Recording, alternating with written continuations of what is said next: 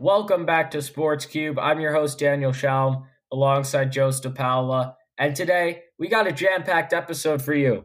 We have This Day in Sports. We have an interview with the one and only Colin Cosell, who's the grandson of the late Howard Cosell. And of course, we for you your second round matchups for the AL side of the MLB food bracket. So, Joe, let's just jump right into the food bracket. What do you got for us? Getting an automatic buy into the second round, Daniel, we have the flamethrower of the Cleveland Indians, the pulled pork burger with bacon jam, coleslaw, and flaming hot Cheetos. You can't go wrong with that. No, you really can. It honestly sounds like a great meal. Next match we have is the chicken shawarma nachos from the Detroit Tigers versus the Chesapeake waffle fries of the Baltimore Orioles. What are you thinking here? I'm definitely going with the Chesapeake waffle fries. You know, I just like waffle fries. I like fries. I'm a fry guy, and uh, eating waffle fries at the game just hits different, Joe. I'm gonna go with the chicken shawarma nachos. I'm a big fan of nachos, and it sounds pretty good. Pita chips topped with chicken, lettuce, tomatoes, pickles, hummus, and garlic sauce. Not a big fan of pickles, but the rest sounds good. Yeah, Joe. What's our next matchup? We got the brisket acho from the Kansas City Royals versus the Southside Horseshoe from the Red from the White Sox of Chicago. What do you think? Yeah, Joe, I'm definitely going with the brisket. You know, I don't think you can go wrong with brisket at a ball game, and it just sounds like a sandwich that could fill you, and you could stay in your seat the entire game, and that's your sandwich. You're good to go for the whole game. I'm definitely going brisket here. You can't go wrong with brisket here, but I'm going to go with the Southside Horseshoe. A lot more in store. You got the Italian sausage, the fries the cheddar sauce and garlic Texas toast.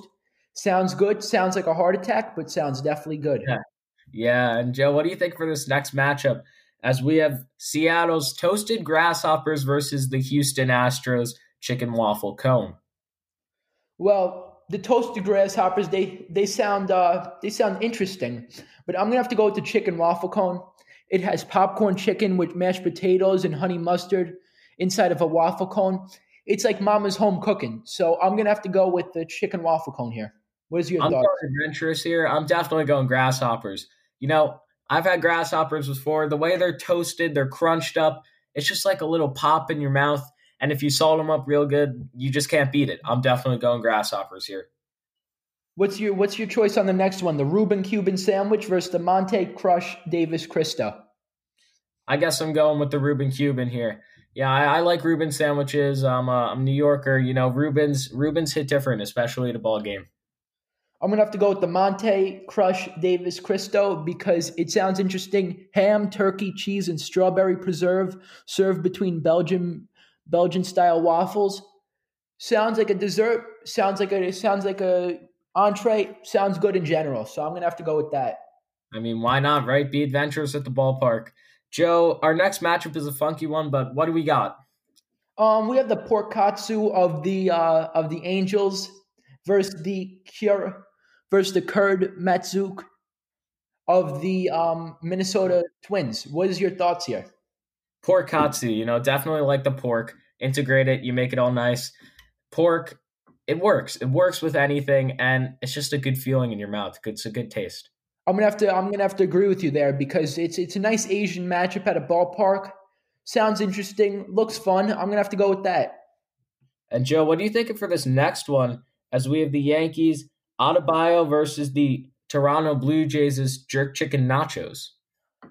Can't go wrong with a good nacho. I'm gonna go with the jerk chicken nachos. Probably has a little bit of spice. Sounds good.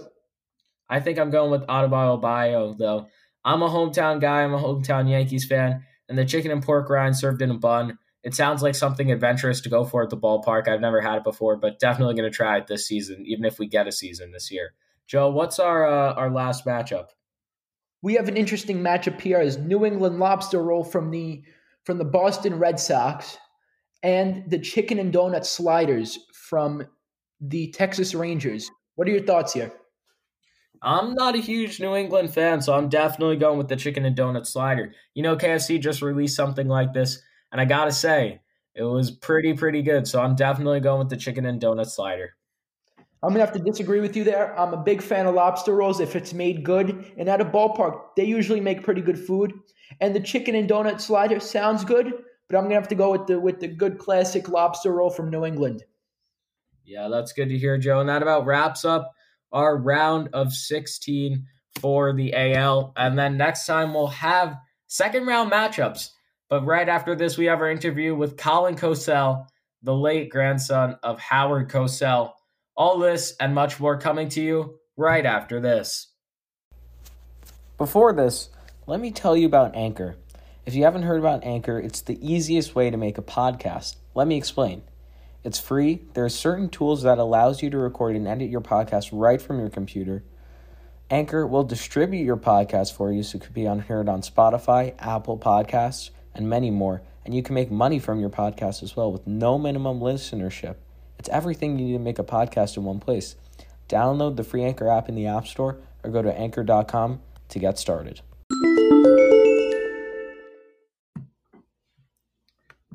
Welcome back to Sports Cube. I'm your host, Daniel Schaum, alongside Joe Stapaula.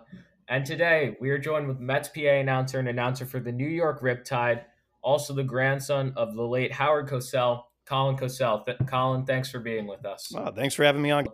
Colin, uh, what's the biggest difference between being the PA announcer for the Mets as opposed to being an announcer for the New York Riptide Major League Lacrosse team?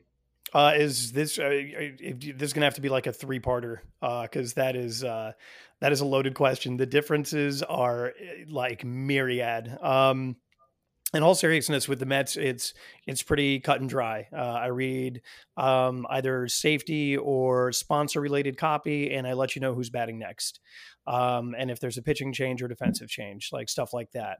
Um, I want to guess the occasional emergency announcement if it's pouring rain and there's lightning bolts and people are still standing by their seats. Um, but outside of that, it's it's really kind of cut and dry. For the New York Riptide, it's um, everything I've ever done in my entire life wrapped into one job. Um, first of all, for people who don't know, the National Lacrosse League is indoor lacrosse.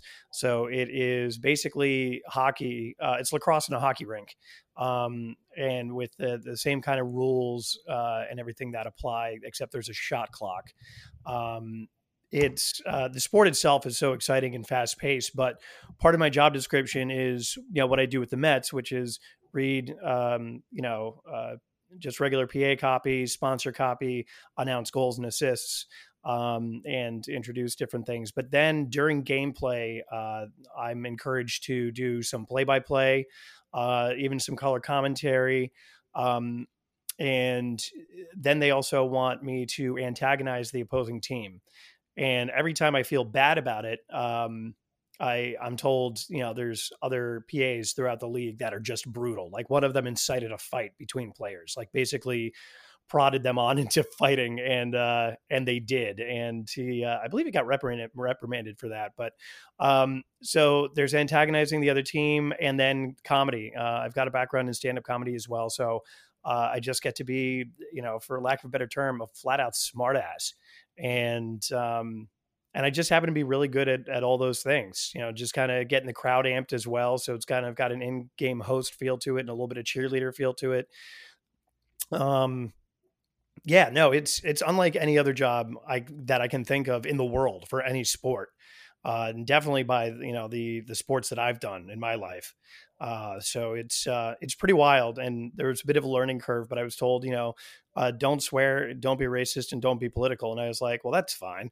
Um, but that also leaves like the sky to be the limit. So, um, but the one thing I've gotten very good at is is ripping on the other team. So, Colin, obviously your grandfather is the great Howard Cosell. Um, I'm sure I'm not the first person to ask, but how does it feel to be a part of that legacy? Um, you know, it's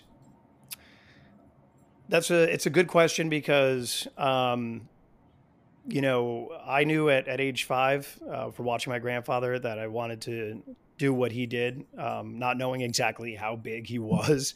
Uh, but I knew instantly I was enamored with uh, with microphones, talking into them, conveying information, or just entertaining people who would listen.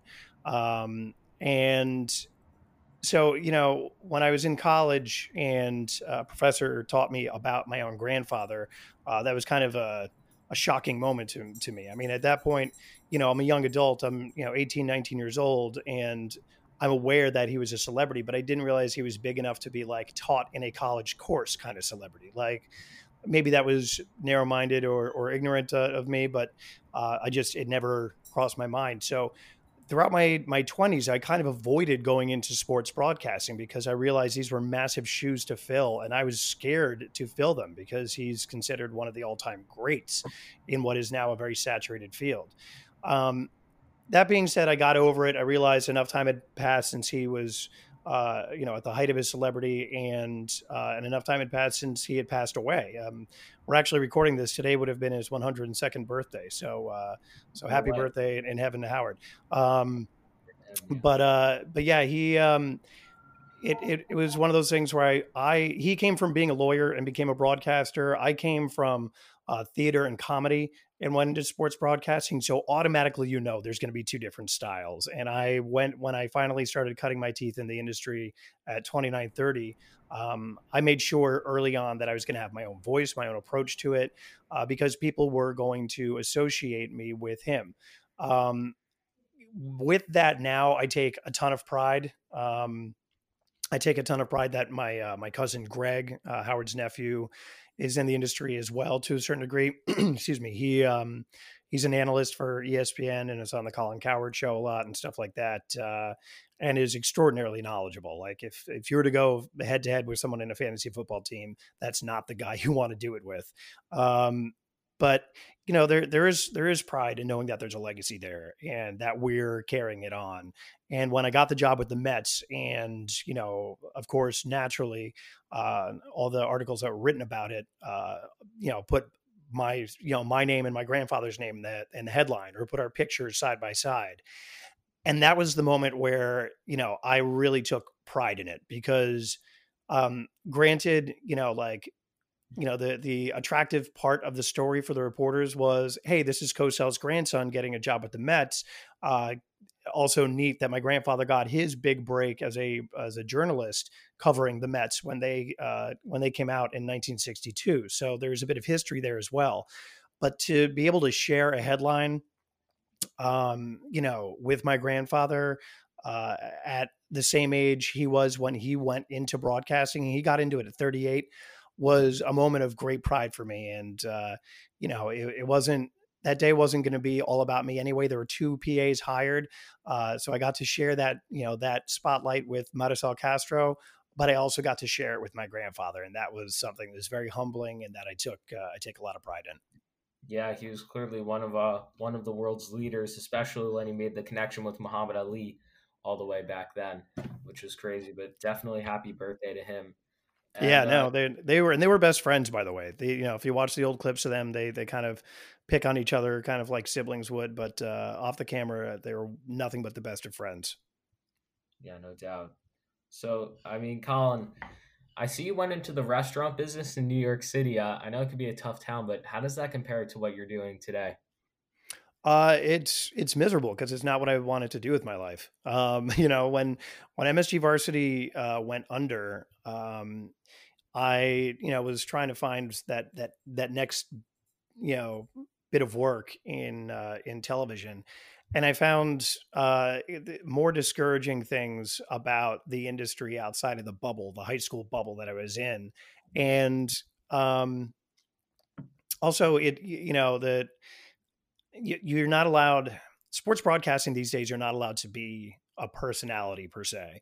Uh, now they want everyone to be safe and kind of cookie cutter.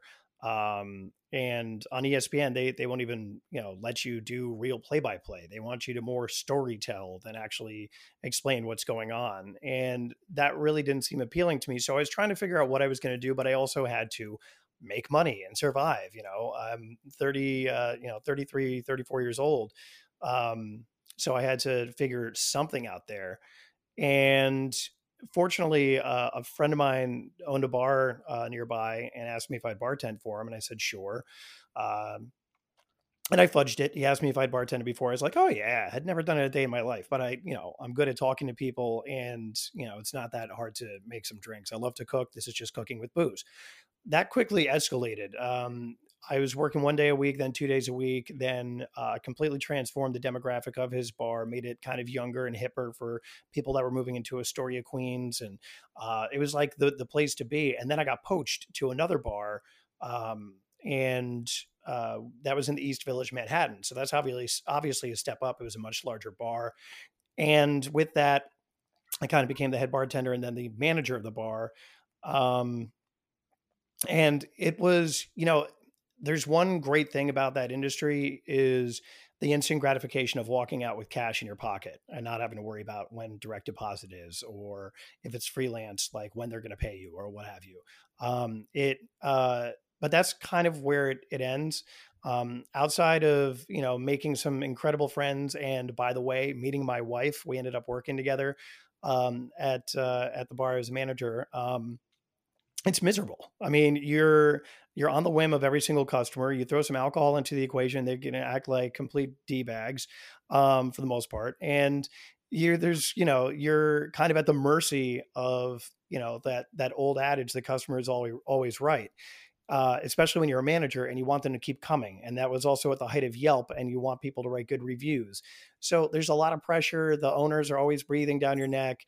Customers are, you know, it takes one really bad customer to just ruin your night. And after a while, uh, it's also it's a thankless job, really. Um, so after a while, you know, it, it grates on you and it breaks you down and it makes you a miserable person. So the difference there is I will gladly take the pressure of being on live TV and having to deliver my open uh, without a single stumble than the pressure of having to make sure the bar pulls in $2500 on a Friday night because that's what we need to stay, you know, to stay open, especially when it's not my business.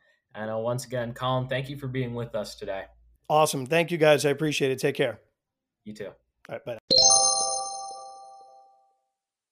And today's This Day in Sports we go all the way back to March 26th, 1917, in the 1917 Stanley Cup Finals, as the Seattle Metropolitans would defeat the Montreal Canadiens 3 to 1 in a best of five set to win the Stanley Cup.